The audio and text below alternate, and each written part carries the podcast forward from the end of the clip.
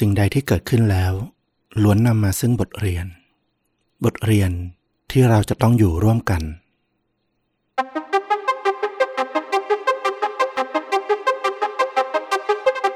สวัสดีครับ สวัสดีครับ เรื่องจริงยิ่งกว่าหนังพอดแคสต์จากช่องชวนดูดะ อยู่กับต้อมครับ แล้วก็ฟลุกครับ กับเรื่องจริงสุดเข้มข้นจนถูกนำไปสร้างเป็นภาพยนตร์นะครับ แต่วันนี้ต้องบอกว่าฟลุกมีเนื้อหา เป็นเรื่องราว ผมจะใช้คำว่าพิเศษก็คงได้เนาะมันเป็นเนื้อหาเฉพาะอะที่ต่อยอดมาจากข่าวโศกนาฏกรรมที่น่าเศร้าของประเทศเราเนาะคือต้องบอกว่ามันอาจจะแตกต่างจากเรื่องจริงหรือคาดจริงในทุกๆ ครั้งที่เราได้เล่าถึงอะเนาะที่จะมีเหตุการณ์จริง แล้วก็ลงรายละเอียดหรือว่าอาจจะพูดถึงบริบทโดยรอบ วันนี้ด้วยความตั้งใจเลยก็คือว่าเราก็ยังรู้สึกว่า มันเป็นช่วงเวลาที่มันยังควรจะให้ความสำคัญกับเรื่องที่มันเกิดขึ้นอยู่นะด้วยหลาย ๆ สาเหตุ เราอะรู้สึกว่านับตั้งแต่หลาย ๆ เหตุการณ์ที่เกิดขึ้นก่อนหน้านี้ ตั้งแต่ที่ลบบุรีโคราชจนมาถึงครั้งนี้ที่หนองบัวลำพูเนี่ยมันก็มีช่วงระยะห่างของเวลาอยู่ เราไม่แน่ใจว่าในแต่ละครั้งมันได้สร้างการเปลี่ยนแปลง ที่ทำให้เรารู้สึกว่าประเทศเรากำลัง ปรับตัวเพื่อรับมือกับมันมากแค่ไหน ก็เลยแบบ อืม ขอเอามาคุยกันเรื่องนี้แล้วกันว่า แล้วเราจะอยู่ในสังคมหรือเรียนรู้อะไรกับมัน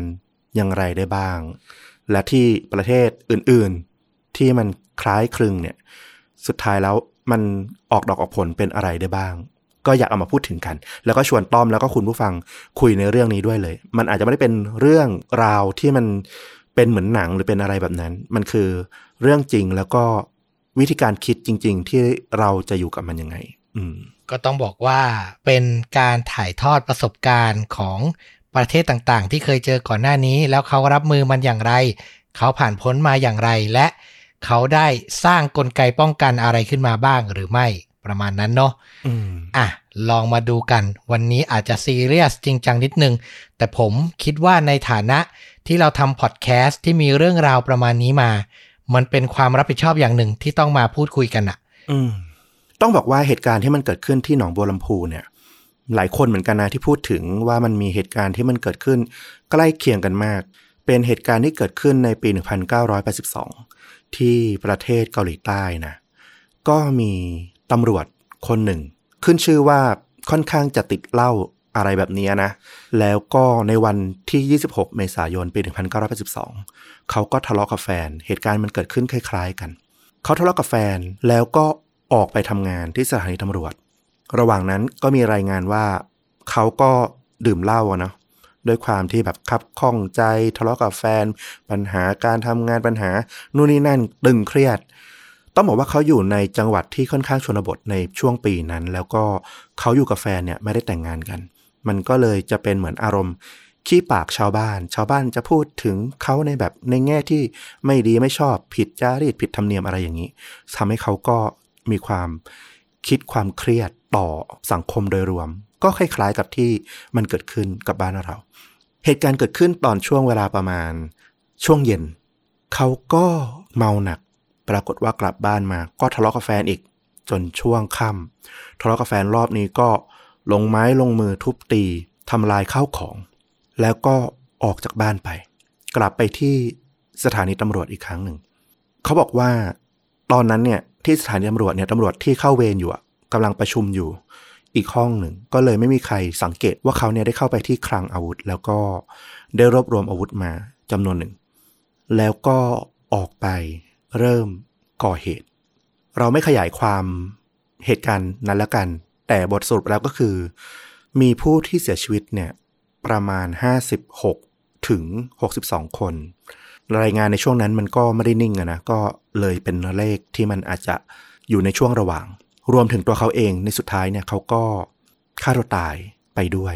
ตัวเลขเยอะกว่าเหตุที่หนองบัวลำพูอีก อืมต้องบอกว่า วันนี้เราเล่าอย่างระมัดระวังมากนะ เราไม่อยากให้ค่ากับกรณีการทำร้ายผู้คนแบบนี้นะ เราไม่เอ่ยชื่อ เราไม่เล่าแรงจูงใจที่มันดูเขาเป็นเหยื่อหรือเป็นอะไรมากนัก เรามาดูให้ความสำคัญกับว่า แล้วมันสร้างการเปลี่ยนแปลงยังไงบ้างในสังคมของเกาหลีใต้ หลังจากเหตุการณ์จบลงในวันที่ 27 เมษายน 1982 วันรุ่งขึ้น หมอกเริ่มคลาย สถานการณ์ที่มันวุ่นวายก่อนหน้านี้มันเริ่มเห็นกระจ่างขึ้น รัฐมนตรีว่าการกระทรวงมหาดไทยที่มีหน้าที่ควบคุมดูแลตำรวจอะนะรวมถึงผู้บัญชาการตำรวจแห่งชาติ ก็ขอลาออก แล้วก็ได้รับการเซ็นอนุญาตจากประธานาธิบดีเกาหลีใต้ ในวันรุ่งขึ้นเลย 29 เมษายน 1982 เพื่อชดเชย เพื่อเยียวยาสังคมในรูปแบบหนึ่ง คือมันไม่ได้เป็นการที่จะ ทำให้เหตุการณ์มันทุเลาลงหรอก แต่อย่างน้อยที่สุดมันทำให้ผู้คนเห็นว่า ผู้มีส่วนรับผิดชอบโดยตรง ให้ความสำคัญกับเรื่องนี้ และแสดงความรับผิดชอบในส่วนที่มากที่สุดที่เขาสามารถทำได้ในตอนนั้น โดยการลาออก ทั้งที่ว่าจะเป็นความผิดของเขาโดยตรงไหม ก็อาจจะพูดได้ว่าไม่ได้ตรงขนาดนั้น เพราะว่าเขาก็ดูแลโดยภาพรวมอะเนาะแต่นั่นว่าการลาออกเนี่ยมันแสดงให้สังคมมันเห็นว่า เรื่องนี้มันเป็นกรณีที่มันซีเรียสรัฐบาลให้ความสำคัญในการปรับปรุงแก้ไขเรื่องราวแบบนี้ไม่ให้เกิดขึ้นอีก ก็มีการจัดตั้งทีมขึ้นมาจากทางรัฐสภานะ เพื่อร่างหาแนวทางป้องกันเหตุการณ์ที่จะเกิดขึ้นอีกในอนาคต มาถึงปัจจุบันเกาหลีใต้เป็นประเทศที่มีเหตุการณ์เกี่ยวข้องกับเรื่องราวของปืนเนี่ยน้อยมาก ๆ ติดอันดับโลกเลยทีเดียว ผู้ชายชาวเกาหลีใต้แม้ว่าส่วนใหญ่เลยนะ แทบทุกคนแหละเอาจริง ๆ ต้องผ่านการเป็นทหารนะเนาะตามกฎหมายของเกาหลีใต้ เพราะว่าประเทศเขายังอยู่ในสภาวะสงครามมาอย่างยาวนานคือ มีเหตุให้ปะทะกับทางเกาหลีเหนือได้ตลอดเวลา ผู้ชายทุกคนต้องเข้ารับการเกณฑ์อาหาร ก็ได้รับการฝึกฝนการใช้อาวุธปืน แต่ปืนจะถูกจำกัดอยู่แค่ในกองทัพ หรือในสถาบันที่เกี่ยวข้องของเจ้าหน้าที่เท่านั้น ในสังคมปกติทั่วไปนอกกองทัพ ไม่มีใครได้รับอนุญาตให้มีอาวุธปืนอยู่เลย นอกจากนี้เกาหลีใต้ยังมีนโยบายเกี่ยวกับปืนที่ค่อนข้างเข้มงวดมากๆนะถามว่าขออนุญาตมีได้ไหม มีได้ในเรื่องของการใช้ล่าสัตว์ การกีฬาต่างๆ ที่มันจำเป็นต้องใช้นะ รวมถึงสานีตำรวจ พวกเจ้าหน้าที่ที่ต้องใช้รักษาความปลอดภัยเนี่ย ก็อาจจะต้องมีเพื่อระงับเหตุที่มันอาจจะเกิดขึ้น มีความรุนแรงบางอย่างเกิดขึ้น แต่อาวุธปืนทุกกระบอก รวมถึงปืนอัดลม ปืนเพื่อการกีฬาด้วยเนี่ย จะต้องเอาไปฝากเก็บไว้ที่สถานีตำรวจในท้องที่ คือไม่มีสิทธิ์ที่จะเก็บไว้ที่บ้านเลย รวมถึงพวกปืนของเล่นต่างๆ ก็ห้ามมีเก็บไว้ในบ้านเหมือนกัน ปืนอัดลมอะไรอย่างเงี้ยเหรอ ถูกต้อง เขาถือว่าสิ่งเทียมอาวุธหรือสิ่งคล้ายอาวุธทั้งหมดอะ เพื่อกันที่จะสร้างความแตกตื่นในสังคม หรือเอาไปดัดแปลงเป็นอาวุธในที่สุดเนี่ยก็คือต้องเอาไปเก็บไว้ในที่เดียวกันทั้งหมดก็คือ ให้มีเจ้าหน้าที่รับผิดชอบดูแล ไม่สามารถเก็บไว้เป็นส่วนตัวได้ กฎหมายก็มีโทษที่รุนแรงเหมือนกันก็คือ ถ้าละเมิดเรื่องการมีอาวุธเนี่ยจะโดนปรับประมาณ 6-7แสนบาท แล้วก็จำคุกสูงสุดที่ 10 ปี ประเทศที่คล้ายๆ กับทางเกาหลีใต้ แต่ว่า นโยบายดูจะผ่อนกว่า อย่างสิงคโปร์ก็คือ มีการเกณฑ์คนเข้าไปรับราชการทหารเหมือนกัน แต่ว่าสามารถขอใบอนุญาตมีอาวุธปืน ครอบครองได้ ก็จะคล้ายๆไทยมากขึ้นก้ากึ่ง แต่สิ่งที่เขาทำให้สิงคโปร์เป็นประเทศที่เรื่องราวที่ใช้อาวุธปืนมันน้อยมากก็คือ โทษสูงสุดเกี่ยวกับปืนเนี่ยคือประหารชีวิตเท่านั้นเลย ก็ขึ้นชื่อว่าเป็นประเทศที่กฎหมาย รุนแรงที่สุดประเทศหนึ่งของโลกอะเนาะตรงนี้เราอยากให้เห็นว่าเออ ถ้าในปี 1982เกาหลีใต้ เริ่มให้ความสำคัญเกี่ยวกับเรื่องอาวุธปืนโดยเฉพาะจากตัวเจ้าหน้าที่ที่มีส่วนที่ต้องใช้ในการประกอบอาชีพ แต่เขาก็เข้มงวดเข้มข้นคิดขึ้นมาอย่างเป็นระบบ แล้วก็สร้างกลไกในการควบคุมจนสำเร็จสำหรับประเทศไทยมาดูกัน เอาแค่ในช่วงเวลาที่เราคุ้นเคยในช่วง 5 ปี 10 ปีเนี่ย ก็เกิดมาไม่น้อยครั้งแล้วเนาะกฎหมายเกี่ยวกับอาวุธปืนของไทยเนี่ยใช้มาตั้งแต่ปี 2490 นะ มีการปรับปรุงในปี 2560 แค่เพิ่มรายละเอียดอีกนิดหน่อย ที่เอาจริงๆ ก็ไม่ได้เป็นสาระสำคัญอะไรมากนะ ใบอนุญาตของประเทศไทยเนี่ยสามารถมีปืนได้เพื่อใช้ป้องกันตัว ใช้ในเคหสถานของตนเองเพื่อคุ้มครองทรัพย์สิน ใช้ในการล่าสัตว์แล้วก็การกีฬาคล้ายๆประเทศอื่นสองประเด็นหลัง ก็มีกฎเขียนไว้เข้มข้นเลยนะว่า ผู้ที่ขออนุญาตมีอาวุธปืนได้จะต้อง เป็นผู้บรรลุนิติภาวะ มีความประพฤติดีก็คือไม่เคยมีประวัติก่อคดีอาชญากรรม มีอาชีพมีรายได้มีหลักแหล่งที่แน่นอน ยืนยันตัวตนได้ เป็นคนไทย แล้วก็ต้องมีอาการทางจิตที่มั่นคง ตรงนี้เนี่ยสามารถไปขอ ใบอนุญาตมีอาวุธปืนได้ ค่าขอก็ไม่ได้แพงมากอยู่ในละช่วงหลักพันนะนะ แล้วก็บทลงโทษที่เกี่ยวข้องกับการใช้ปืนก็อยู่ที่ไม่เกิน 60,000 บาท ในกรณีที่สร้างความตื่นกลัวไม่ได้เป็นเรื่องของบาดเจ็บหรือเสียชีวิตขึ้นมานะ ก็ไม่เกิน 60,000 บาท ในเรื่องของการซื้อขายผลิตทำเองประกอบเอง ที่ก่อนหน้านี้ก็มีข่าวว่ามีไปบุกจับคนที่ทำปืนเองขายผ่านทางเน็ตเนี่ย ก็โทษอยู่แค่ประมาณ 2,000ถึง20,000 บาท แล้วก็มีโทษจำคุกอยู่ในช่วง 1 ปีถึง 10 ปี ก็ต้องบอกว่าประเทศไทยเอาจริง ๆ ก็เป็นประเทศหนึ่งนะที่เรามองว่า ก็มีกลไกในการใช้ควบคุม อย่างน้อยที่สุดถ้าเทียบกับอเมริกานี่ถือว่าโอ้โห เข้มงวดกว่าเยอะละ มีการขั้นตอนกว่าจะขออาวุธปืนได้เนี่ยโอ้โหหลายขั้นตอนมากๆ ต้องผ่านการขออนุญาตหลายใบเลยกว่าจะได้มีปืนในครอบครอง แต่พอได้ปืนแล้วเนี่ยก็คือ สามารถถือครองสิทธิ์ปืนนั้นได้ตลอดชีวิต เราไปดูเรื่องของเหตุการณ์ที่เกี่ยวกับบทเรียนที่มันถอดมาจากช่วงโคราชเราเห็นว่ามันมีบางจุดที่น่าสนใจก็ขอถอดเอามา แล้วก็เอามาถ่ายทอดแล้วกัน เป็นงานเสวนางานหนึ่งที่มหาวิทยาลัยแห่งหนึ่งนะ เกี่ยวกับด้านกฎหมาย เขามีการเรียนรู้เรื่องราวที่มันเกิดขึ้น พื่อให้เข้าใจว่าสิ่งที่มันเกิดขึ้นเนี้ยต่อสังคมเราเนี่ยมันคืออะไรกันแน่เขาบอกว่าผู้ที่ลงมือก่อเหตุจะมี 4 กลุ่มใหญ่ ๆ กลุ่มแรกเนี่ยก็คือตัดสินใจทำไปเพียงลำพังเลย อาจจะมีเหตุผลทางด้านการเมืองหรือ สนองอุดมคติบางอย่างเป็นพื้นฐาน กลุ่มที่สองนี่ก็คือเป็นกลุ่มที่ได้รับความคับแค้นถูกกดดันถูกทำร้ายมา เช่น ที่อเมริกาเด็กนักเรียนที่ถูกเพื่อน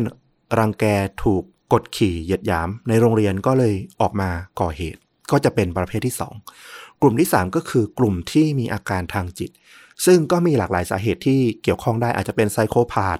มีบุคลิกความต่อต้านสังคม ตั้งแต่การเลี้ยงดูตั้งแต่เด็ก หรือการติดสารเสพติดก็ส่งผล กลุ่มที่ 4 ก็คือกลุ่มที่อาจจะมีกลุ่มอาการความคิดความเชื่อต่อต้านสังคมอยู่เล็กๆละแต่เป็นพฤติกรรม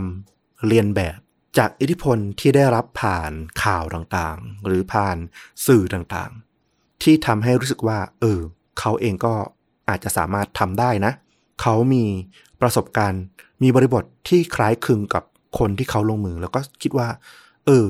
ถ้าเขาทำเขาก็คงไม่ได้ผิดนะ กับอีกส่วนหนึ่งก็คือ อย่างที่บอกอยากเป็นที่จดจำอยากให้ตัวเองได้ถูกบันทึก ซึ่งก็เป็นเหตุผลสำคัญที่เราพูดมาตั้งแต่แล้วว่าเออเราก็ไม่ควรให้ค่ากับเรื่องราวที่มันเกิดขึ้นในแง่ของการ เอ่ยชื่อหรือระบุตัวตน หรือให้ความสำคัญตั้งชื่อเล่นหรืออะไรที่ทำให้รู้สึกว่าเขาดูเป็นที่จดจำแนวทาง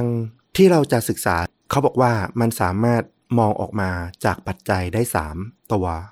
ผ่านสามเหลี่ยมอาชญากรรมเราคงอาจจะเคยได้ยินมาบ้างละมันก็เป็นแนวคิดวิเคราะห์เกี่ยวกับเรื่องของการเกิดคดีต่างๆ เป็น crime triangle theory นะโดยสามเหลี่ยมเนี้ยมันจะต้องประกอบพร้อมกัน 3 ด้าน จะทำให้เกิดการก่อเหตุได้หนึ่งก็คือบุคคลมีแนวโน้มที่จะกระทำความผิด ก็คือตัวบุคคลก่อน มีเหตุผลทางจิตวิทยาอะไรบางอย่าง หรือเขามีอะไรบางอย่างที่ทำให้มีแนวโน้มที่จะกระทำความผิด 2. มูลเหตุจูงใจที่จะทำให้เขาลงมือ 3. โอกาสในการกระทำความผิด เช่นว่า เขาอยู่ใกล้กับอาวุธมาก เป็นสิ่งล่อตาล่อใจที่แบบทำให้รู้สึกว่า ไม่ได้เป็นเรื่องยุ่งยากถ้าจะลงมือทำถ้าสามสิ่งนี้มันมาประกอบรวมกันเนี่ย ก็จะนำให้คนคนนั้นเนี่ยมีโอกาสสูงมาก ๆ ที่จะทำก่อเหตุทำความผิดนี้ขึ้นมา ตรงนี้เนี่ยที่เรามองว่า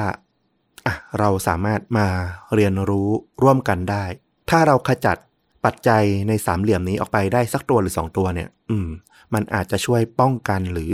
ทำให้สังคมเราเดินหน้าต่อไปได้มากขึ้นนะนะปัจจัยแรกก็คือในตัวบุคคล ต้องบอกว่าเป็นปัจจัยที่โอ้โห จริง ๆ ก็ต้องบอกว่ายากมากที่สุดนะที่เราจะไปแก้ไขตัวบุคคลเนี่ยคือหนึ่งเราต้อง สังเกตจนรู้ได้นะว่าเขามีอาการที่แบบไม่ปกติแล้วอะอาจจะด้วยความเครียดความคิด หรือพฤติกรรมที่มันเปลี่ยนไปอะไรๆเนี่ยนอกจากจะสังเกตได้แต่จะบอกยังไงให้เขาไปหาหมอล่ะ ถ้าเรามองประเมินด้วยตนเองแล้วว่าเขาน่าจะต้องไปรับการรักษา มันน้อยคนมากเลยที่จะยอมรับว่าตัวเองเนี่ยป่วย คนที่ยอมรับว่าตัวเองป่วยเนี่ยสุดท้ายจะไม่ลงมืออยู่แล้ว แต่คนที่จะกลายไปเป็นผู้ก่อเหตุเนี่ยส่วนใหญ่ก็คือไม่ยอมรับตั้งแต่แรก จุดสังเกต กลุ่มเนี้ยกลุ่มที่จะลงมือได้เนี่ยเขาบอกว่ามันก็จะมีปัจจัยอยู่ด้วยกันสี่ประการก็คือ อาจจะเคยได้รับบาดแผลทางจิตใจตั้งแต่เด็กนะหรือในช่วงการเติบโตขึ้นมาเนี่ย ผ่านประสบการณ์ที่มันเลวร้าย ถูกทำร้ายใช้ความรุนแรง ทางด้านร่างกายหรือจิตใจทำให้เขาเนี่ยเรียนรู้ว่าการใช้กำลัง มันเป็นการทำให้ตัวเองได้อยู่สูงกว่า คือเขาถูกกระทำแต่เขาได้เรียนรู้ว่า อ๋อ ฉันอยู่ใต้กว่า เพราะฉันถูกใช้ความรุนแรง ถ้าฉันใช้ความรุนแรงบ้าง ฉันก็จะอยู่เหนือกว่า กรณีที่สองก็คือ ก็อย่างที่บอกมีความเครียด มีเรื่องคับข้องใจมากระตุ้นเป็นทริกเกอร์ เช่นปัญหาเรื่องเงิน ปัญหาเรื่องชีวิตคู่ ปัญหาเรื่องความสัมพันธ์หรือปัญหาใด ๆ ก็ได้ในชีวิต ที่มันหนักสำหรับเขา อย่างที่สามก็คือ เขาเป็นคนที่ย้ำคิดย้ำทำในความคิดในอารมณ์ที่มันแย่นะ เช่น หมกมุ่น คิดวนเวียนอยู่กับเรื่องของความแค้น ไปเจอใครทำให้พอใจก็คิดอยู่เรื่องแต่ว่า จะแก้แค้นอยู่อย่างนั้นนะซึ่งสิ่งเหล่านี้เนี่ยมันก็จะทำให้สุดท้ายเนี่ยคิดไปคิดไปคิดไปสุดท้ายก็นำไปสู่พฤติกรรมจนได้ แล้วก็อย่างสุดท้ายก็คือพฤติกรรมเรียนแบบอย่างที่พูดไปก่อนหน้านี้ ที่สหรัฐเนี่ยต้องบอกว่า เหตุที่มันเกิดขึ้นคดีส่วนใหญ่เลย 87%เนี่ย เป็นการเรียนแบบเพื่ออยากจะได้รับการจดจำดังนั้นก็ต้องไปแก้กันที่คติของสังคม ที่จะพูดคุยว่า มันไม่ใช่เรื่องที่ต้องถูกพูดถึงหรือจดจำเลย ไม่ว่าจะในแง่ดีหรือแง่ร้าย บางทีเขาไม่ได้อยากจะสนใจนะว่า จะต้องมีคนมาสงสารเขา การปรานามคนร้ายว่าเป็นปีศาจตั้งฉายาให้เขาบางทีนั่นแหละเป็นสิ่งที่เขาต้องการเพียงพอละดังนั้นบางทีสิ่งที่ต้องทำก็คือ ไม่ให้ค่าความสำคัญไปเลย มองถึงเรื่องของการเยียวยาช่วยเหลือเหยื่อไปเลย คือหน้าที่ในการที่จะถอดบทเรียนว่าทำไมเขาถึงลงมือเนี่ย ให้เป็นหน้าที่ของเจ้าหน้าที่ที่เขาต้องทำหน้าที่ในการออกนโยบายหรือต้องการป้องปรามอย่างตำรวจ หรือเจ้าหน้าที่ทางจิตวิทยาต่างๆ ของกระทรวงยุติธรรมเนี่ยให้เขาไปเรียนรู้ตรงนั้น แล้วก็หาทางป้องกันดีกว่า เราไม่ต้องมาสร้างเรื่องราวที่มันสวยงามให้กับพวกเขา ผ่านทางสื่อหรือสังคมอืมส่วนปัจจัยที่สองในสามเหลี่ยมอาชญากรรมอันนี้นะเนาะก็คือเรื่องของมูลเหตุจงใจ บางครั้งมันไม่ใช่เป็นปัญหาที่แค่ตัวบุคคลนะคือตัวบุคคลอาจจะมีเหตุจูงใจในเรื่องของความผิดปกตินู่นนั่น ก็อาจเป็นเป็นได้ แต่ว่าส่วนใหญ่ มันจะเกิดอารมณ์อาการก็ต่อเมื่อมันถูกกระทบจากบริบทสังคมภายนอกอะนะเขาบอกว่ามันเป็นเรื่องของปัญหาของสังคมนะคือถ้าสังคมมันสร้างปัญหาให้กับประชากรให้กับพลเมือง สุดท้ายเนี่ยมันก็มีแนวโน้มที่พลเมืองหรือประชาชนหน่วยย่อยคนนั้นนะเขาก็จะหาทางออกจากปัญหานั้น ด้วยวิธีที่มันอาจจะผิดๆก็ได้ เขายังบอกด้วยว่าการลงโทษที่มันรุนแรงอะนะก็ไม่ได้มีผลดีเสมอไปนะในการที่จะระงงับเรื่องของการก่อเหตุ เพราะว่าเขาบอกว่า บุคคลที่จะก่อเหตุคือเขาชั่งน้ำหนักดีแล้วแหละ สมมติถ้าเขารู้ว่า โทษคือประหาร นี่คือโทษหนักสุด และเขามีปัจจัยพร้อมที่จะสงจะลงมือได้ เขาก็จะชั่งน้ำหนักแล้วว่าทำหรือไม่ทำก็ถูกประหารทำน้อยหรือทำมากก็ถูกประหารอยู่ดี มันก็เลยนำมาซึ่งแนวคิดที่ว่างั้นเขาก็ทำให้ได้มากที่สุด ส่วนใหญ่เกินครึ่งเลย ที่เขามีการศึกษาในอเมริกานะ น่าจะประมาณ 80%เลยด้วยซ้ำที่ผู้ก่อเหตุเนี่ยสุดท้ายเนี่ยสังหารตัวเอง เขาอยากจะ ตายไปแบบเป็นที่จดจำก็กลับไปย้อนภาพอีกว่า เออ มันอยู่ที่การให้ค่าอีกนะดังนั้นปัญหาที่เขาบอกว่าควรจะแก้ไขก็คือ มันต้องมีการออกแบบที่โครงสร้างในการที่จะเรื่องของระบบการตัดสินการลงโทษต่างๆ เนี่ยช่างน้ำหนักให้คนเนี่ยรู้สึกว่าถ้าลงมือแล้วมันจะเป็นเรื่องยุ่งยาก ดังนั้นเขาก็เลยไม่ค่อยสนับสนุนให้มันมีการวิสามัน คือถ้าจับตัวมาได้ อย่างน้อยสังคม ผู้ที่ทำหน้าที่ปกป้องได้เรียนรู้ว่ามีมูลเหตุอะไร ปัจจัยมันคืออะไร ได้เรียนรู้ได้ป้องกันต่อไป และที่สำคัญเขาควรจะรับโทษที่มันสมควร ไม่ใช่จากไปอย่างง่ายๆนะประเด็นนี้ค่อนข้างซับซ้อน เพราะว่าไอ้บทลงโทษที่ได้อาจต่อให้คนที่ก่อเหตุเขาไม่สนใจคือ เขารู้สึกว่ายังไงเขาก็ต้องโดนโทษหนักอยู่ดี แต่ผมก็มองอีกแง่หนึ่งในแง่ของ เขาเรียกว่าอะไร การบำบัดหรือการสร้างความมั่นใจให้กับประชาชนส่วนใหญ่ของประเทศอะอืมการลงโทษที่เหมาะสม หรือโทษที่มันแบบรุนแรงพออะเออ มันก็ยังมีความจำเป็นอยู่นะอะถ้าในแง่มุมของผมนะ แต่ผมก็เข้าใจแหละว่า เออ สุดท้ายแล้ว คือสิ่งที่ฟลุกต้องการบอกหลักวิชาการที่เขาบอกไว้ก็คือ เราควรจะ จับกลุ่มเขามาแล้วมาตัดสินผ่านกระบวนการยุติธรรมตามลำดับปกติ ไม่ใช่ว่าจะทำตามที่แบบชาวบ้านเรียกร้อง เช่น ชาวบ้านส่วนใหญ่เวลาเจอเรื่องอย่างนี้ก็ จัดการมันไปเลย ไม่ต้องไปจับมันอะอืมจัดการให้เรียบร้อยให้จบไปเลย ที่นั้นไปเลย เอาให้มันตกไปตามกันกับผู้ที่เขาสูญเสียที่เขาเสียชีวิตไปเลย อันเนี้ยมันคืออารมณ์ของเราของทุกคนที่เสพข่าว อันเนี้ยผมเข้าใจ แต่หลักการที่ถูกต้องมันคือ ควรจะจับกลุ่มมาเข้ากระบวนการยุติธรรม แล้วก็ศึกษากันดูว่าไอสิ่งที่เขากระทำเนี่ยมันเกิดจากอะไร ระบบมันมีส่วนไหม แล้วเราจะแก้ไขตรงไหนได้ คือแก้ไขในจุดที่เราทำได้ ถ้าปล่อยให้ตัดสินกันไปหน้างานจัดการกันไปอย่างรวดเร็ว สุดท้ายมันก็จะเป็นแค่เหมือนตอบสนองความต้องการของคนส่วนใหญ่ได้ แต่มันจะไม่ได้อะไรกับการพัฒนาในระยะยาวประมาณนั้นนะเนาะอืม ถูกต้อง อันนี้ก็เป็นเรื่องที่แบบโอ้โหก็ต้องบอกว่า มันก็ทำใจยากนิดหนึ่งนะเราเข้าใจในความรู้สึกและอารมณ์ของผู้ที่อินในเหตุการณ์หรือแม้แต่ตัวญาติเอง เขาไม่ผิดเลยนะที่เขาจะรู้สึกความคับแค้นหรืออยากจะทำอะไรเพื่อเป็นการระบายออกถึงความโกรธนั้นนะนะแต่ว่าอย่างที่บอกเลยมองในแง่ของภาพรวมสังคม แล้วก็การลงโทษที่มันเหมาะสมและสาสม เราใช้คำว่าสาสมได้เลยนะ คือเรามองว่า การวิสามันมันให้แสงและมันตอบโจทย์กับคนร้าย มันคือชัยชนะของคนร้ายอะนะในมุมมองของทางจิตวิทยาที่คนร้ายเขาลงมือ เราว่าถ้าเราอดทนอดกั้น แล้วเรียนรู้จากมันเพื่อป้องกันโอกาสข้างหน้าอย่างที่หลาย ๆ คนเวลามีข่าว ที่มันเกิดขึ้นแล้วก็ชอบพูดกันว่า ให้อโหสิกรรมให้แต่ขอให้มันเป็นเคสสุดท้าย มันไม่เคยเป็นเคสสุดท้ายจริง ๆ เลย เพราะว่ามันไม่ได้เอาไปใช้ในการที่จะเรียนรู้หรือป้องกันต่อไป เราก็เลยมองว่าเออ ในแนวคิดแบบเนี้ยให้เขามีชีวิตเพื่อเราจะได้เรียนรู้และป้องกันมันอาจจะดีกว่า แต่ไม่ใช่ว่าเขามีชีวิตที่มีความสุขนะ มันก็คือเขาได้รับโทษในสิ่งที่เขาต้องทำอยู่ดี แล้วก็ปัจจัยสุดท้ายในสามเหลี่ยมนี้ก็คือ โอกาสในการกระทำความผิด ซึ่งเป็นเรื่องที่รัฐสามารถจัดการได้มากที่สุดนะในความรู้สึกเรา เพราะอย่างปัจจัยสองอย่างแรกอะมันเป็นปัจจัยที่มันอาจจะเกี่ยวข้องกับปัจเจกบุคคล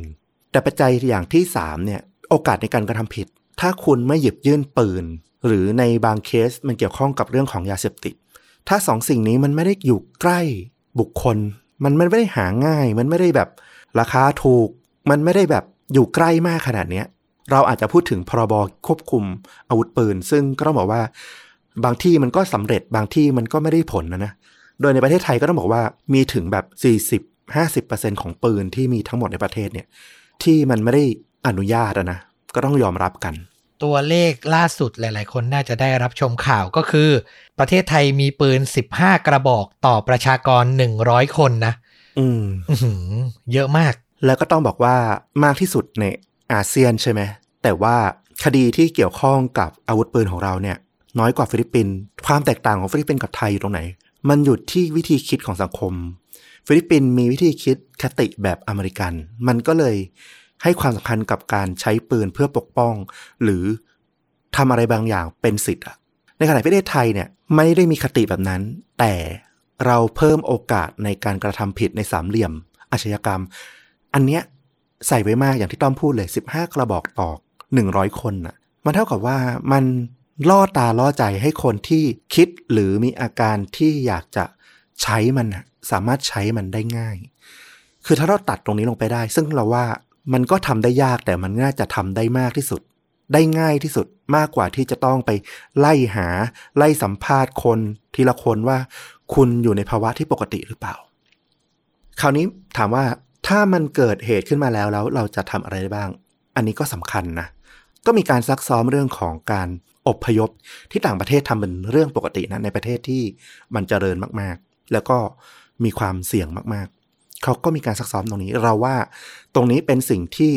ถึงไม่ซักซ้อม แต่เราก็ควรจะเรียนรู้วิธีการเอาไว้บ้างนะตามหลักแล้วถ้าเราอยู่ในที่เกิดเหตุหรืออยู่ใกล้ที่เกิดเหตุเขาบอกว่าให้เราใช้หลัก run hide fight ก็คือ ถ้าอยู่ในที่เกิดเหตุ ให้หาทางออกที่ใกล้ที่สุดแล้ววิ่งออกไปเลยหนีไปให้เร็วที่สุดสุดชีวิต ออกไปก่อน กรณีถ้าวิ่งออกไปไม่ทัน ให้หาที่ซ่อน แล้วอยู่ให้เงียบที่สุด ไม่ให้มีเสียง ไม่ให้มีแสงไฟ แล้วสุดท้ายถ้ามันประจันหน้าละ ซึ่งขอให้ไม่เกิด ก็ให้ต่อสู้เท่าที่จะสู้ได้ ซึ่งตรงนี้เนี่ยที่บอกว่ามันต้องเป็นเรื่องของการซักซ้อม ไม่ใช่แค่การซักซ้อม ซักซ้อมในลำดับ หรือการมองหาช่องทางหนีไฟช่องทางออกต่างๆ แต่มันคือการต้องซักซ้อมเตรียมจิตใจว่า สมมติถ้าเราอยู่ในเหตุการณ์สถานการณ์แบบนั้นแบบนี้ เราจะเตรียมใจไว้ยังไง ซึ่งส่วนหนึ่งก็คือการจินตนาการในเรื่องเล่านะ การฟังทรูคามันก็อาจจะมีประโยชน์ในแง่หนึ่ง ตรงที่เราได้ลองจำลองเหตุการณ์ตัวเองอยู่ในนั้น แล้วลองคิดว่าถ้าเป็นเราเราจะทำอะไรบ้าง คือก็ต้องบอกว่าทุกเรื่องราวหรือทุกอย่างเนี่ยมันมีสองแง่มุมอยู่ละเรื่องทูครามก็คงมีทั้งแง่มุมที่มันอาจจะกลายไปเป็นเรื่องของการเรียนแบบเรื่องของการชื่นชม เชิดชู แต่อีกมุมหนึ่งมันก็สำหรับคนที่ใช้ประโยชน์ได้ มันก็ ทำให้เขาเนี่ยสามารถเอาไปใช้ในจังหวะที่มันเกิดขึ้นกับเขา แล้วก็ทำให้เขาเนี่ยสามารถมีสติแล้วก็รอดชีวิตได้เหมือนกัน ตรงนี้ก็เป็นกรณีแล้วกันว่า เออ ลองดูว่าแบบไหนที่คุณสามารถเอาไปใช้กับมันได้ ที่สำคัญที่สุดก็คือ ในแง่ของตัวบุคคลบางอย่างคุณทำได้จำกัดแหละคุณทำได้แค่หลักในการวิ่งหนีหรือสุดท้ายต้องต่อสู้ แต่สำหรับการออกแบบกลไกป้องกัน ต้องบอกว่าราชการไทยเนี่ยมีตำรวจ ในประเทศเนี่ยเยอะนะสองแสนนายโดยประมาณ แต่ส่วนใหญ่กระจุกตัวอยู่ตามหัวเมืองใหญ่ มันไม่กระจายเพียงพอที่จะดูแลเหตุ อย่างกรณีที่เกิดขึ้น ที่โคราชหรือแม้แต่ที่หนองบัวลำพูโคราชจัดว่าเป็นเมืองใหญ่ก็ยังเข้าปะทะเหตุได้ช้าเลยนะอืมปล่อยให้คนร้ายเนี่ยออกจากค่ายแล้วก็โอ้โห ขับรถผ่านไปเป็นหลายชั่วโมงนะกว่าจะจบเหตุลง ที่หนองบัวลำพูนี่โอ้โห ถึงจะเป็นอำเภอใหญ่แต่ก็ต้องบอกว่า มันก็มีความไม่เพียงพอในการที่จะให้เจ้าหน้าที่เข้าไประงับเหตุได้ทันการ ตามหลักการประเมินสถานการณ์เนี่ยเขาบอกว่าอันนี้คือข้อมูลจากทางหน่วยปฏิบัติการพิเศษนะเขาบอกว่าจริง ๆ แล้วเนี่ยถ้าเจ้าหน้าที่เพียงพอต่อสถานการณ์เนี่ยมันจะระงับเหตุได้ไวมากๆ คือถ้าผู้ก่อเหตุเนี่ยถืออาวุธที่ยิงได้จำกัด ไม่ได้เป็นอาวุธสงคราม ที่ยิงเป็นชุดได้เป็นสิบสิบร้อยร้อยนัดเนี่ย จริง ๆตำรวจที่อยู่ตามสถานีตำรวจภูทรต่างๆเนี่ยสพต่างๆ ประมาณ 3 คนก็สามารถระงับเหตุได้แล้ว ในกรณีที่หนองบัวลำพูเองจริง ๆ ก็ควรจะเป็นเช่นนั้น เพียงแต่ว่ากำลังตำรวจอาจจะมีน้อยเกินไปในการที่จะเข้าไประงับเหตุได้ทัน แล้วมันก็มี policy ในการที่จะเรียกกองกำลังที่มีกำลังสูงขึ้น ไปเรื่อยๆนะตามการประเมินเรื่องของจำนวนผู้ก่อเหตุ แล้วก็อาวุธที่ใช้ รวมถึงความร้ายแรงของสถานที่ที่เกิด และก็จำนวนตัวประกันด้วย ตรงนี้สำคัญยังไงกับผู้ฟังคนธรรมดาอย่างเรา ถ้าเราอยู่ในจุดที่มันสามารถให้ข้อมูลที่ถูกต้องกับทางเจ้าหน้าที่ได้อย่างรวดเร็ว เขาก็จะประเมินสถานการณ์ในการป้องปรามหรือเข้าระงับเหตุได้ถูกต้องนะ ไม่เสียกำลังพลไปแบบเปล่าๆ ดังนั้น จุดสำคัญที่สุดถ้าเราอยู่ในจุดที่สามารถให้ข้อมูลได้จำนวนอาวุธที่ใช้ไม่ต้องไปรู้จักก็ได้นะ แต่อย่างน้อยที่สุด ปืนสั้น ปืนยาว หรือปืนที่มันดูเป็นอาวุธสงคราม น่าจะพอแยกออกได้ เป็นข้อมูลที่สำคัญมาก ๆ ที่ทำให้เจ้าหน้าที่ตำรวจ หรือเจ้าหน้าที่หน่วยปฏิบัติการต่าง ๆ เนี่ยสามารถตัดสินใจระงับเหตุได้เหมาะสม อันนี้ก็เป็นจุดที่ถึงเวลาแล้วที่เราอยู่ใกล้ที่เกิดเหตุก็ต้องมีสติในเรื่องนี้เหมือนกัน ดีนะ อันนี้ก็เป็นข้อพึงระวัง แล้วก็ข้อควรทำที่เราควรจะรู้ไว้ นอกจากนี้เนี่ย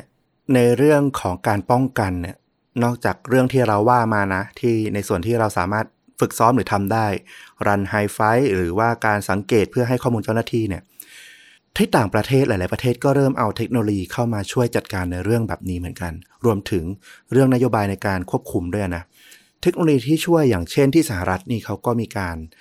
ออกแบบอาคารนะ บางสถานที่ออกแบบอาคารให้เป็นอาคารอัจฉริยะ ที่มีเซ็นเซอร์ตรวจจับ เวลาที่มีเสียงคนโกลาหล ซึ่งมันจะแตกต่างจากเสียงปกตินะนะ ก็สามารถส่งสัญญาณเตือน แจ้งกับบุคคลที่อยู่ในบริเวณใกล้เคียงได้ มีการเปลี่ยนจากกระจกใสให้กลายเป็นกระจกขุ่นเพื่อให้จุดอับสายตาสำหรับคนร้ายเนี่ย มันมีมากขึ้น เพราะถ้ากระจกใสนี้มองเห็นทะลุหมดเนี่ย คนก็ซ่อนตัวยาก อันนี้ก็ช่วยได้ รวมถึงมีการแบบปรับเปลี่ยนกำแพงได้นะ เรานึกถึงกำแพงตามพวกโรงแรมหรือห้างที่สามารถเอา partition มากั้นเป็นห้องใหม่ ห้องซอยย่อยได้ ก็มีการปรับเปลี่ยนได้เหมือนกัน เพื่อสร้างรูปแบบของอาคารให้มันเปลี่ยนไป หลอกตาของคนร้ายไม่สามารถปฏิบัติการโดยง่าย หรือที่ฝรั่งเศสเองเขาก็เคยผ่านเหตุการณ์ครั้งใหญ่มาแล้วเขาก็พัฒนาแอปพลิเคชันเลย เพื่อแจ้งเตือนกับบุคคลที่อยู่ใกล้ๆนะว่าตอนนี้ตัวคนร้ายเนี่ยอยู่ตรงจุดไหน ก็จะส่งข้อความเป็นโนติมา แจ้งเตือนมา แบบไม่มีเสียงด้วย ก็คือคิดมารอบคอบอย่างดีเลย เพื่อให้สามารถหลบซ่อนหรือว่าหนีออกจากสถานการณ์นั้นได้ ก็เป็นการที่พยายามช่วยคิดหาเทคโนโลยีมาช่วยป้องกันนะนะ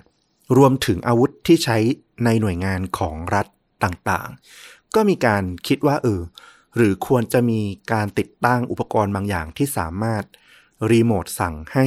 ยุติการทำงานได้ในกรณีที่มันถูกเอาไปใช้ในทางที่ผิด อืม แต่ว่าแน่นอนว่าสำหรับประเทศไทยก็ต้องยอมรับว่ามันก็มีข้อจำกัดในเรื่องของศักยภาพ การวิจัยเทคโนโลยีพวกนี้ที่เรามีกลุ่มวิจัยน้อยเกินไป แล้วก็งบประมาณที่จะใช้เนี่ยมีน้อยเกินไป ดังนั้น ไอ้คันจะไปซื้อเพื่อเอามาใช้ มันก็จะราคาสูงเหมือนกัน ไม่สามารถผลิตเองได้ไปซื้อมาก็ราคาสูงงบประมาณเราก็อาจจะไม่ได้เพียงพอที่จะใช้เทคโนโลยีเข้ามา แต่เราคิดว่าอย่างน้อยที่สุด กระทรวง DS เนาะกระทรวงดิจิตอลเนี่ยน่าจะเป็นเจ้าภาพในการที่จะจัดทำอะไรบางอย่าง ที่มันทำได้ เพราะอย่างแอปเป่าตังเนี่ยก็ยังสามารถทำสำเร็จ แล้วแอปที่มันมีประโยชน์ในเรื่องของการเตือนภัย มันน่าจะทำได้ง่ายมากกว่า โอ้จุดนี้ผมเห็นด้วย แล้วก็ดีมากเลย แล้วก็นโยบายจากส่วนกลางบางอย่างเนี่ย มันก็สามารถช่วยในการควบคุมจริง ๆ มันคือส่วนหลักเลยแหละ ถ้ามันออกแบบแนวคิดในการจัดการบริหารควบคุมที่ดีเนี่ย มันช่วยระงับเหตุได้มากเลย โดยเฉพาะเหตุที่มันเกิดจากทางเจ้าหน้าที่เองนะเนาะที่เยอรมันเขาก็จะมีการแยกเก็บอาวุธแล้วก็ตัวกระสุน แยกกันคนละที่ ซึ่งจริง ๆ ที่โคราชเนี่ยก็ใช้นะ ในค่ายทหารเนี่ยเขาแยกคลังอาวุธ กับตัวกระสุนเนี่ยไว้คนละที่กัน เพื่อไม่ให้สามารถเอามารวมแล้วใช้โดยง่าย ต้องมีได้รับการอนุญาตสองขั้นเนี่ยถึงจะใช้ได้อะไรแบบเนี้ย แต่ที่เยอรมันเนี่ยคือแบบชัดเจนไปใหญ่เลยก็คือ คลังอาวุธของเขาเนี่ยไปตั้งอยู่ในเขตที่มันไม่ได้ใกล้เคียงกับชุมชนเมืองเลย คืออยู่ในป่า เพื่อให้เห็นเลยว่าใครที่จะมาที่อาคารเนี่ยที่คลังอาวุธนี้เนี่ย ต้องเป็นคนที่ได้รับอนุญาตหรือติดต่อมาก่อนแล้วใครที่ดุมดุมเข้าไปเนี่ย มันไม่เหตุผลอะไรที่คุณจะมาที่นี่ เพราะมันอยู่ในป่า จะบอกว่าหลงทางหรือก็ไม่น่าจะใช่ ดังนั้นกลุ่มคนที่เข้ามาในเขตเนี้ยทุกคนก็ให้ถูกจัดว่าเป็นภัยไว้ก่อนได้เลย ก็คือเป็นมาตรการในการป้องกันของเขาอะนะและที่สำคัญก็คือ อันเนี้ยเราว่าดีมากๆนะและน่าจะเอามาใช้ในประเทศไทย ในแบบใดแบบหนึ่ง เราก็ไม่รู้เหมือนกันว่าจะไปใช้แบบไหน คือเขาป้องกันปัญหาว่าในระบบควบคุมสายบัญชาการน่ะมันจะมีความเกรงใจเรื่องของยศที่สูงกว่า นึกภาพออกไหมถึงจะมีระบบป้องกันหนาแน่น แต่ถ้าคนยศสูงกว่าบอกว่า เอาเปิดหน่อยผมจะเข้าไปตรวจสอบ ผมจะไปเอาอาวุธปืน คนที่เฝ้าหน้างานเป็นแค่แบบทหารตัวเล็กๆ หรือตำรวจตัวเล็กๆอะ่ะ เอาก็ต้องเชื่อฟังผู้ ที่มียศสูงกว่า มันก็จะกลายเป็นปัญหา ทั้งๆทที่คนนั้นอาจจะไม่มีส่วนเกี่ยวข้อง หรือไม่ได้มีความจำเป็นใดๆเลย ที่จะต้องเข้าไปในคลังอาวุธ นายสั่งก็ต้องทำอะ เออ โอ้โห อันนี้มันเป็นเรื่องใหญ่เป็นประเด็นสำคัญในวงการแวดวงทหารตำรวจอะใช่ ที่เยอรมันเขาก็เลยจัดการปัญหาโดยการไอ้คลังอาวุธที่ว่าเนี่ย ถ้าไม่ใช้หน่วยงานอื่นที่ไม่เกี่ยวข้องกับเรื่องของคนที่จะต้องใช้อาวุธอะนะมาดูแลเพื่อไม่ให้มันมี คานอำนาจกันก็คือ เขาจะยศใหญ่มายังไงก็ตาม แต่ไม่ได้ยศใหญ่ในองค์กรที่เขาดูแล คือคนดูแลกับคนที่มาเอาอาวุธอะเป็นคนละองค์กรกัน เหมือนว่าตำรวจดูแลคลังของทหาร ให้ยศทหารสูงยังไง ก็ไม่ต้องสนใจอะแต่ที่เขาใช้เนี่ยก็คือหนักกว่านั้นก็คือ เขาจ้างบริษัทหน่วยงานพิเศษ เรื่องของการรักษาความปลอดภัยเนี่ยมาดูแลจัดการเรื่องของคลังอาวุธไปเลยก็คือ เป็นเอกชนที่ได้รับอนุญาตจากทางรัฐบาล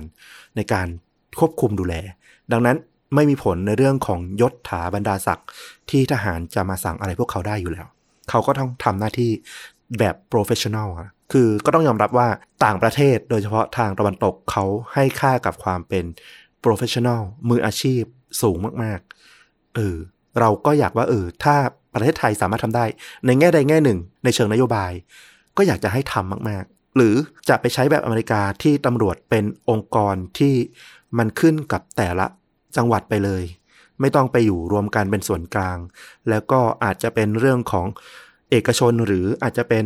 หน่วยงานที่มันแยกเป็นเอกเทศสังกัด ไม่ต้องมาสังกัดอะไรใต้อะไรเนี่ย ก็อาจจะเป็นอีกทางเลือกหนึ่งนะแต่ละว่ามันก็ต้องค่อยๆ ปรับเปลี่ยนกันไป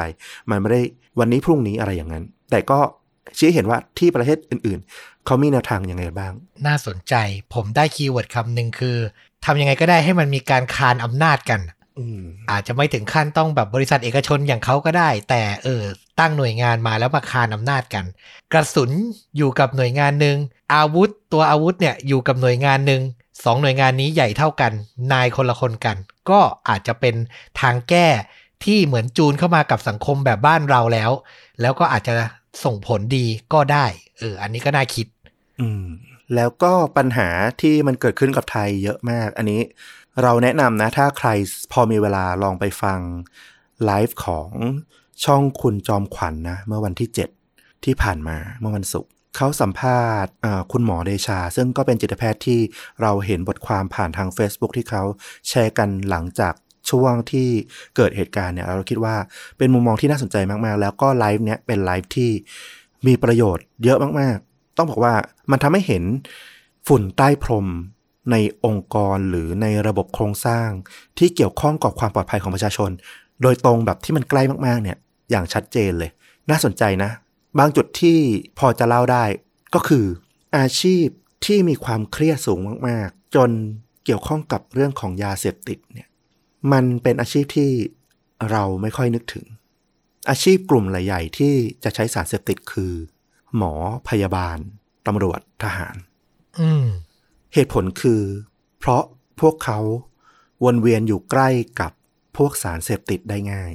หมอพยาบาลก็มีตัวยาบางตัวที่มีฤทธิ์ในเรื่องของ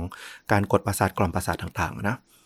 ส่วนตำรวจอยู่กับการจับกลุ่มของกลางต่างๆ มันคว้าง่ายหยิบง่ายต รงนี้จริง ๆ มันก็แก้ได้ในเรื่องของ policy การที่จะไปหยิบจับพวกของเหล่านี้ของกลางต่างๆ หรืออุปกรณ์การแพทย์ต่างๆ การเบิกจ่ายออกมา มันต้องมีการควบคุมที่เข้มข้นมากๆ แล้วก็รวมถึงเรื่องของสุขภาพจิตของกลุ่มอาชีพเหล่านี้ข้าราชการเหล่านี้ต้องบอกว่าโอ้โหเป็นกลุ่มที่มีความเครียดแล้วก็สุขภาพจิตที่ย่ำแย่สูงมาก โดยเฉพาะตำรวจเนี่ย และที่สำคัญตำรวจทหารเป็นกลุ่มอาชีพที่มีความเป็นผู้ชายนะถ้าสมัยนี้ก็ต้องบอกว่า เป็นแบบชายแท้ตัวตึงเนี่ยคือเขาจะยอมรับตัวเองยากมากว่าเขามีปัญหา หรือจะต้องไปพบจิตแพทย์ มันก็เลยกลายเป็นปัญหาเหมือนกันว่า กลุ่มของข้าราชการกลุ่มเนี้ยมันมีเยอะมากที่มีปัญหาเกี่ยวกับสุขภาพจิต และไม่ได้รับการแก้ไขจนสะสมเรื้อรัง กลายเป็นปัญหาใหญ่ ซึ่งหลายคน เลือกที่จะจบชีวิตตัวเอง หลายคนเลือกที่จะใช้ในการเข็นฆ่าผู้อื่น เช่น เพื่อนร่วมงานเจ้านาย หรือสุดท้ายถ้ามันรุนแรงมากก็อาจจะเกิดเหตุอย่างที่มันเกิดขึ้นอย่างที่ผ่านมา ตรงนี้ก็เป็นอีกจุดที่เราว่ามันก็น่าสนใจว่า เออ ไปถามมาตรการต่างๆ ที่มันเกิดขึ้นหลังจากที่เกิดเหตุเนี่ย เราก็ฟังตำรวจผ่านข่าวมาบ้างเขาบอกว่าจริง ๆ แล้วมีการควบคุมนะ ถ้าจับได้ว่า พบว่าข้าราชการคนไหนเสพยา หรือเกี่ยวข้องกับยาเสพติด ก็มีการให้ออกจากราชการอย่างที่เกิดขึ้น มีการตรวจสุขภาพจิตของเจ้าหน้าที่ตำรวจเป็นประจำเหมือนตรวจร่างกายประจำปีเงี้ยมีทุกปี ฟังอย่างเงี้ย มันก็ดูเหมือนมาตรการว่า ทุกอย่างมันก็ดูน่าจะโอเคนะ แต่ปัญหาก็คือ สิ่งที่มันเขียนกับสิ่งที่ใช้ปฏิบัติอะเราว่าหลาย ๆ คนที่ใช้ชีวิตอยู่ในประเทศไทยก็คงนึกภาพออกอะ ว่าเราไม่ค่อยจริงจังหรือซีเรียสกับอะไรที่มันเป็นเรื่องราวแบบเนี้ย เอาง่ายๆ คุณไปทำใบขับขี่ ถ้ามีต้องมีการตรวจเรื่องของร่างกายสุขภาพต่างๆ ว่าสามารถขับรถได้ไหม บางคนไปตรวจจริงจัง บางคนก็ไปที่คลินิก แทบจะไม่ตรวจอะไรด้วยซ้ำก็เซ็นใบออกมา เหมือนกัน การตรวจทางสุขภาพจิตที่มันเกิดขึ้นกับตำรวจ มันก็คือการทำแบบฟอร์มเพื่อตรวจสุขภาพจิต หลายๆคนที่เคยทำฟอร์มตรวจเนี่ยสำคัญมากๆคือมันต้องจริงใจกับตัวเองก่อนว่า พร้อมที่จะยอมรับว่าตัวเองอาจจะป่วย ตอบตามความจริง แต่แน่นอนว่าถ้าเรารู้อยู่แล้วว่าการทำฟอร์มเนี่ยการประเมินครั้งนี้เนี่ยมันส่งผลต่ออาชีพ อนาคตอาจจะถูกประเมินให้ถูกออกจากราชการเนี่ยใครจะตอบตามความจริง ทุกคนมีคอมมอนเซนที่รู้อยู่แล้วว่ามันควรจะตอบอะไร ปัญหามันก็คือตรงนี้แหละ แล้วการตรวจประเมินทางสุขภาพจิต มันควรจะเป็นการประเมินแบบเข้มข้น จิตแพทย์ต้องมีเวลาพูดคุยเพื่อศึกษา แนวคิดหรือพฤติกรรม อย่างที่มีการไปรักษากันจริงจังเนี่ยต้องบอกว่ามีการคุยกันเป็นชั่วโมงชั่วโมงแต่ลักษณะที่มันเกิดขึ้นในการตรวจสุขภาพจิตที่ทางหน่วยงานเขาอ้างว่ามีการตรวจทุกปีเนี่ยมันก็คือการทำแบบฟอร์ม ตรวจสุขภาพจิตอันนี้เช็คเช็คเช็คมา แล้วก็ดูบุคลิกแล้วก็ผ่านไป ไม่มีการสัมภาษณ์พูดคุย แล้วมันจะได้ผลอย่างไร แล้วประชาชนโดยทั่วไปจะมั่นใจได้อย่างไร นั่นแหละ มันคือคำถามที่แบบ เราแก้เองไม่ได้นะ แต่เราอยากอย่างน้อยที่สุด ถ้ามีคนที่ฟังหรือตระหนักในเรื่องนี้แล้วนำไปสู่การเปลี่ยนแปลง คือเราเชื่อว่าหลายมาหลายมาตรการที่ประเทศไทยหรือองค์กรในประเทศไทยออกแบบมา มันเรียนแบบมาจากเมืองนอกบ้าง มันคิดมาอย่างรอบคอบเหมาะสมดีแล้วบ้าง แต่มันต้องเอามาใช้อย่างจริงจังด้วย อย่าให้มันอยู่แค่ในตัวหนังสือ ในลายลักษณ์อักษรอยู่ในแค่รายงาน เราว่าส่วนหนึ่งของปัญหาก็คือ ประเทศเราจริงจังกับอะไรที่มันเกี่ยวข้องกับชีวิต สวัสดิภาพ แล้วก็ความปลอดภัยความมั่นคงของประชาชนเนี่ยอาจจะน้อยเกินไปนิดหนึ่ง คิดง่ายไปหน่อย จากสวัสดิการเรื่องของปืนที่ตำรวจหลายๆคนต้องซื้อปืนเองอะนะเพื่อใช้ตัวเองเนี่ย ก็ต้องถามว่าแล้วจะซื้อไปใช้เองทำไมในเมื่อ จริง ๆ คุณไม่จำเป็นต้องใช้ คุณก็ใช้สวัสดิการส่วนกลางใช้ปืนของรัฐไปเลย แล้วก็เอาเองงบแทนที่จะต้องไปซื้อสวัสดิการปืนน่ะเอางบส่วนนั้นไปอุดหนุนเพื่อให้พวกเขาได้มีโอกาสในการเข้ารักษาหรือประเมินสุขภาพจิตได้รับการเยียวยา เพื่อแก้ไขความตึงเครียดอะไรพวกนี้อาจจะดีกว่าหรือเปล่า อันนี้ก็ลองเป็นจุดที่แบบ เราก็ไม่ได้เก่ง ขนาดที่จะแบบไปบอกว่านี่คือแนวคิดที่จะต้องทำต้องถูกต้องนะ แต่แค่ว่าเออมันก็เป็นจุดที่แบบอาจจะพอทำได้ หรือใครๆ ที่มีแนวคิดที่มันอาจจะช่วยเรื่องเหล่านี้ได้นะ คือต้องมองก่อนว่า เราไม่ได้มองว่าตำรวจหรือทหารหรือใคร ๆ เหล่านี้ที่พูดถึงมาทั้งหมดเนี่ย เป็นขั้วตรงข้ามเป็นฝั่งตรงข้ามนะ เรามองเขาเป็นส่วนหนึ่งของเราเหมือนกัน แต่เขาอะเป็นส่วนที่ตกอยู่ใต้ระบบโครงสร้างที่มันทำให้เขามีปัญหา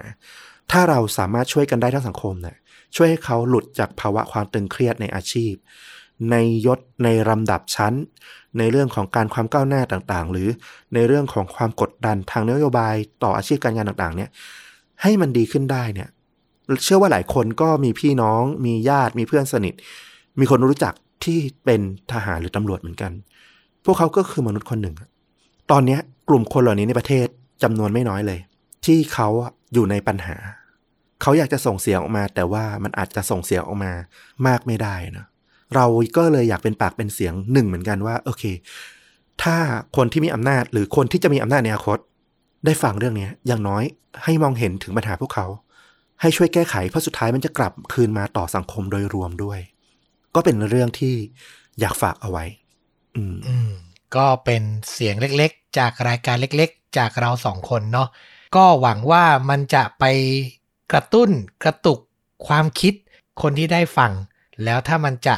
ต่อยอดไปมีผลต่อการเปลี่ยนแปลงใด ๆ ไม่ว่าเล็กหรือใหญ่ก็ตามก็จะเป็นอะไรที่น่ายินดีมากๆสำหรับเรื่องจริงยิ่งกว่าหนังในตอนนี้ก็คงไม่มีการแนะนำภาพยนตร์ใดๆอะเนาะอืมเพราะว่าเรื่องจริงที่เราต้องเจอและต้องนำมาถกกันเนี่ย โอ้โห มันก็ยิ่งกว่าหนังจริง ๆ ผมคงพูดได้ว่า